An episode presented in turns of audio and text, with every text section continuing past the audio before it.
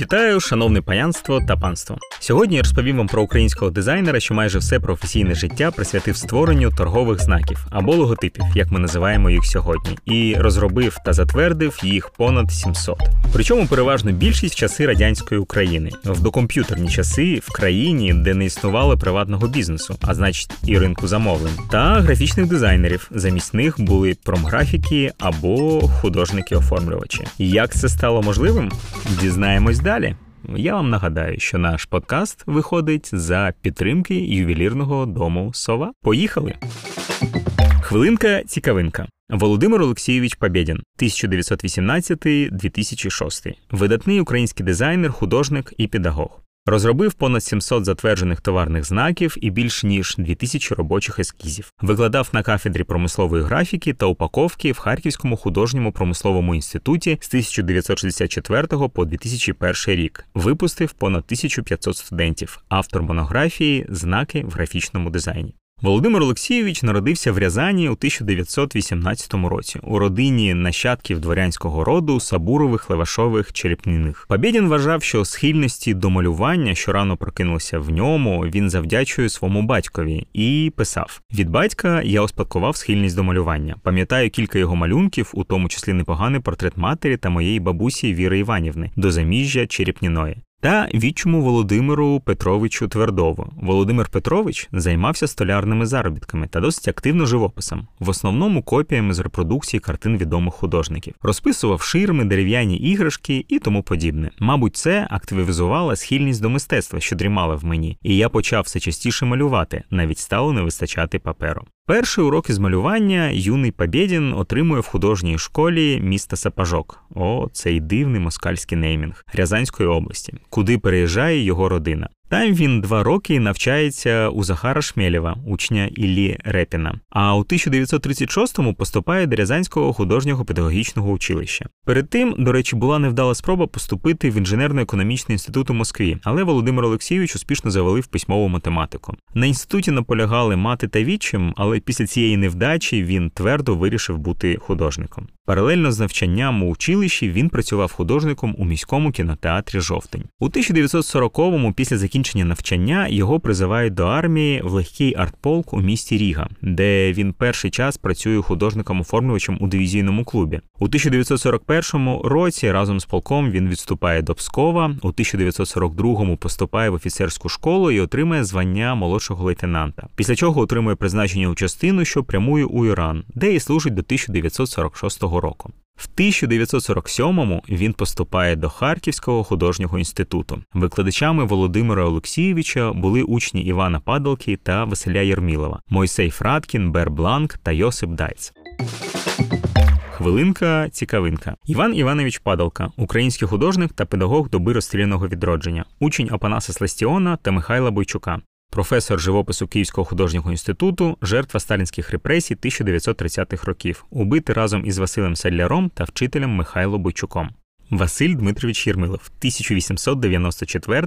1894-1968. Український радянський живописець, графік, монументаліст, художник-конструктор, представник українського авангарду, ученик Владіслава Тракала, член об'єднання Блакитна лінія, будяк Харківської групи Союз Семи, Асоціації революційного мистецтва України у 27-32 роках та Харківської організації спілки художників України з 39-го року. Володимир Олексійович писав: Борис Павлович Бланк був моїм наставником. Від нього я перейняв, що знак повинен бути образним та по можливості цікавим тому навчився завжди активно фантазувати. Йосип Дайц, з яким Володимир Олексійович потоваришував, допоміг йому ще студенту почати працювати з харківським відділом Всесоюзної торгової палати. Так почався шлях Побєдіна як графічного дизайнера. У харківському відділенні торгово-промислової палати Побєдін пропрацював до 1995 року. Спочатку як простий дизайнер, а з 1982 року як член художньої ради. І тут, напевно, треба пояснити, як працювали графічні дизайнери в радянському союзі. Логотипи у їх плюс-мінус сучасному вигляді як графічні знаки без надмірних орнаментів і деталей з'явились десь в 1910-20-х роках ХХ століття.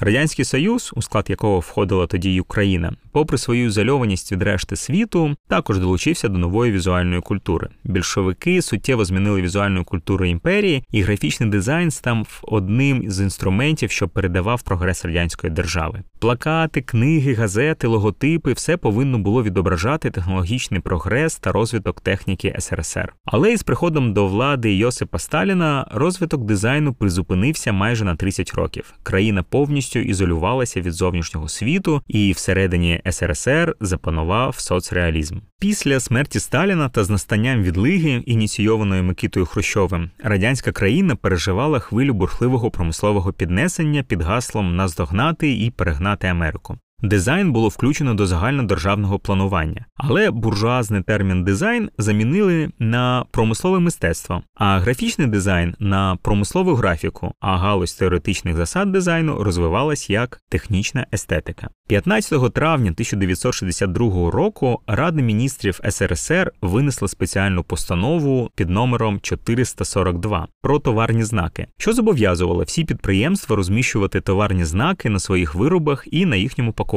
Видана на основі постанови номер 442 нова постанова Ради міністрів УРСР вимагала забезпечити в шестимісячний строк розробку товарних знаків усіма підприємствами та організаціями, які тепер не мають зареєстрованих товарних знаків. Почався бум графічного дизайну або промислової графіки у радянському союзі. У великих містах радянського союзу створили відділи торгово-промислової палати, що отримали монополію на виконання замовлень підприємств і організацій щодо розробки і виготовлення товарних знаків. Як це працювало? Дизайнери, що хотіли працювати з торгово-промисловою палатою, подавали до рекламного відділу торгово-промислової палати своє портфоліо. Художня рада торгово-промислової палати, що в свою чергу складалась з професійних дизайнерів та члени партійного апарату, схвалювала або відхиляла кандидатуру дизайнера. Коли до торгово-промислової палати, надалі ТПП, надходило замовлення на створення знака від підприємства, голова відділу реклами пропонувала проект певному дизайнеру згідно з його стилем та досвідом. Часто замовлення отримували самі члени художньої ради. Зазвичай на виконання проекту відводили від 2 до 6 тижнів. Розробка повного фірмового стилю була складнішою і довшою, і над такими проектами могли працювати кілька дизайнерів. Однією з особливостей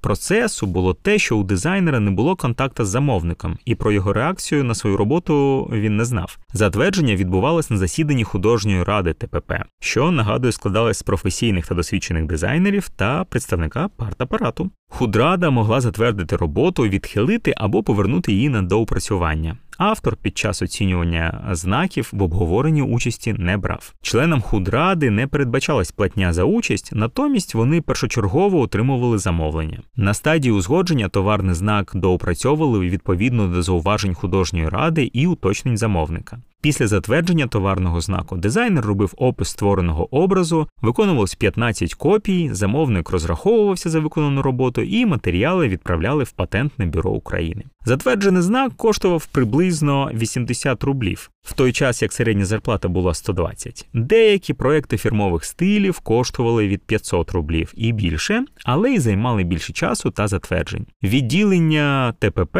торгово-промислових палат були не обмежені в географії своїх замовлень і виконували замовлення для всіх республік СРСР, а іноді і за його межами. При цьому національного стилю в логотипах не заохочувалось. Наприклад, існувала негласна рекомендація уникати поєднання жовтого і блакитного кольорів, оскільки в Україні, а тоді Українській Соціалістичній Республіці, така комбінація могла б викликати ідейно небажані асоціації. Проте так чи інакше, український стиль проникав через мотиви, що наслідували з українського декоративно-прикладного мистецтва. Процес створення логотипів до комп'ютерної епохи сильно відрізнявся від процесу сьогодення. До початку 90-х основними інструментами дизайнера були папір, олівець, туш, пензлик, макетний ніж та фотоапарат. Роботу, як і часто зараз, починали з начерків, які фіксували ідею. Далі ескіз найбільш вдалого знаку відпрацьовували в збільшеному розмірі, викреслювали геометрію, проробляли пластику кривих, і це все без Adobe Illustrator, тільки за допомогою спеціальних лінійок, лекал та циркуля.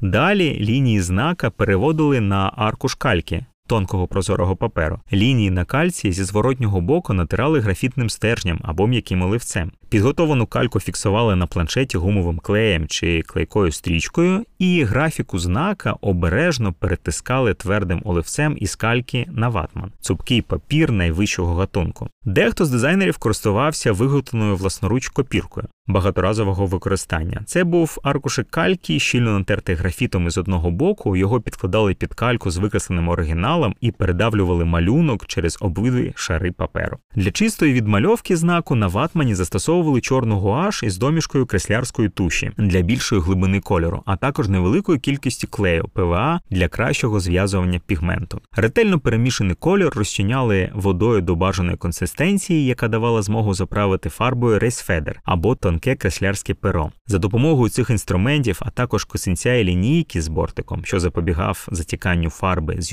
ювелірною точністю креслили контури знака. Для побудови кривих застосовували циркуль із рейсфейдером, заповненим фарбою. Після повного висихання фарби сліди графіту усували м'якою гумкою, а на етапі завершення роботи робили тонку правку найдрібніших недоліків білою гуашю. Якщо у складі знака був шрифтовий напис, одним із варіантів було креслення літер вручну, а іншим монтаж з фотовідбитків. Для цього потрібно було роздобути якісне зображення шрифтової гарнітури та з максимальною різкістю перезняти його на фотоплівку, потім надрукувати у відповідному розмірі. Далі вирізати набір потрібних літер та вклеїти ці літери поодинці в потрібному порядку. Зазвичай використовували гумовий клей, що до певного моменту давав змогу пересувати літери, а після повного висихання відривати та переклеювати їх. Після остаточного розташування літер наставав етап ретушування, на якому викривали білілом усі лінії виклики. Іноді напис ще раз перезнімали на плівку і роздруковували в потрібному розмірі, після чого акуратно вирізане фото напису вклеювали на відповідне місце. У процесі створення зважали на подальшу реалізацію, умовно, як і куди буде наноситись знак. Що це буде? Друк або литво, на якому носії буде знак, етикетка, пакування, вивіска, тиснення на товарі або рельєфна накладка на телевізор чи радіоприймач.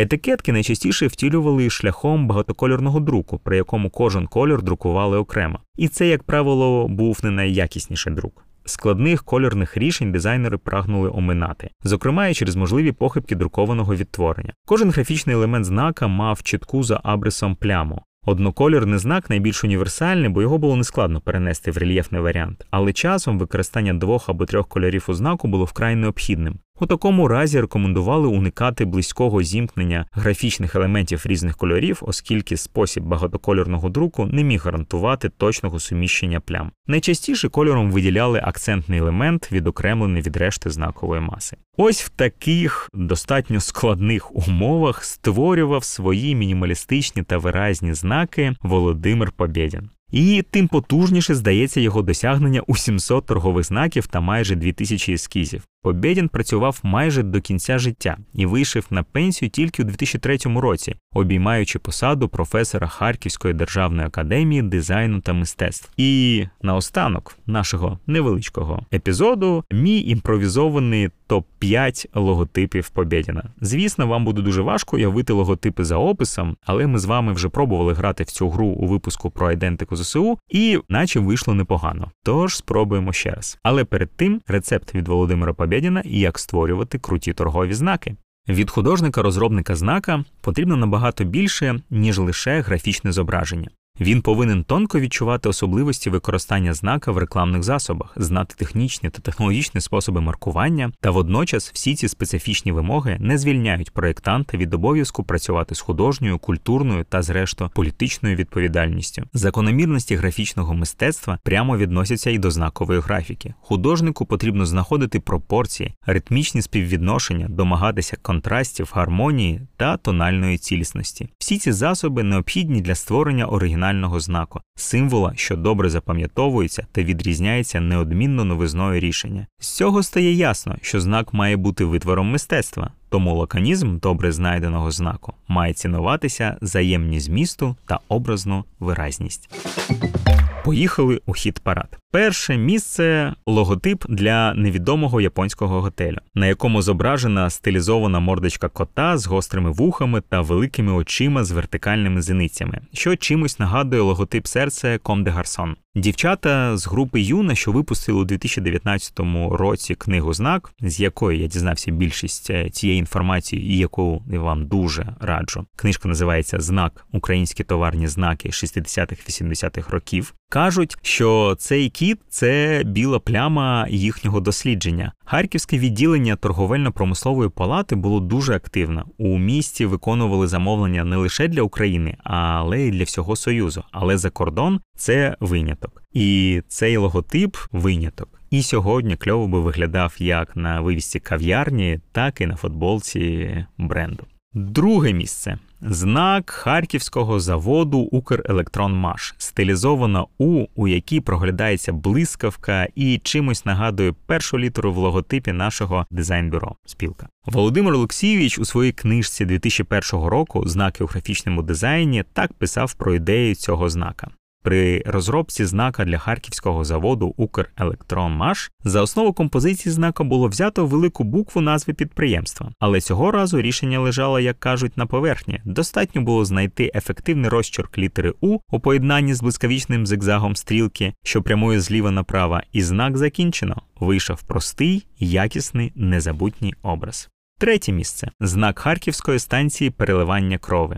Дуже тонкий та метафоричний знак. Два серця, розміщених одне під одним, верхнє серце перетікає у нижнє. Як описував сам Побєдін, знаком для харківської станції переливання крові стало зображення двох стилізованих сердець. З верхнього чорного повнокровного серця в нижнє біле, обведене контуром, вливається крапля крові. У лаконічній наочній формі знак висловлює зміст та характер діяльності станції, з чим не можна не погодитись. Четверте місце логотип Красноперекопського райпобуткомбінату. На перший погляд на логотипі зображена древньогрецька жінка циклоп, і цією дивиною він мені і подобається. А що каже Володимир Олексійович? Важко знайти оригінальне рішення для підприємств і фірм, профіль яких часто дуже різнорідний, і важко взяти щонебудь за основу образотворчого мотиву знака. Нелегко зробити і тоді, коли товари або послуги однорідні, і в цьому напрямку є безліч аналогів попередників. З таким прикладом довелося зіткнутись під час розробки знаку для красноперекопського райпобуткомбінату. Назва не надихала. Єдине, що привертало увагу, це те, що вся діяльність підприємства пов'язана з послугами обробки плівок та виготовлення фотографій. В результаті виник знак незвичайного вигляду. Це і птах, і не птах, який уважно дивиться на тебе своїм недремним оком. Вийшов знак, що запам'ятовується. І якщо на те пішло, він теж асоціюється з фотографією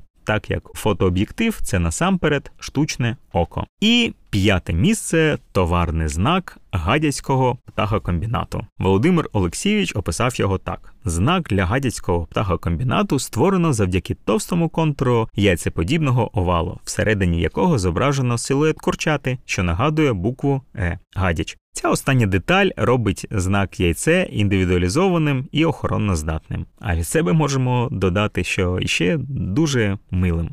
На цьому дизайн шляхто на сьогодні в нас все. І не забувайте шерити, коментувати і лайкати епізоди подкасту. Наша продюсерка Юлія та і ваш покірний слуга будуть вам дуже вдячні. Почуємось!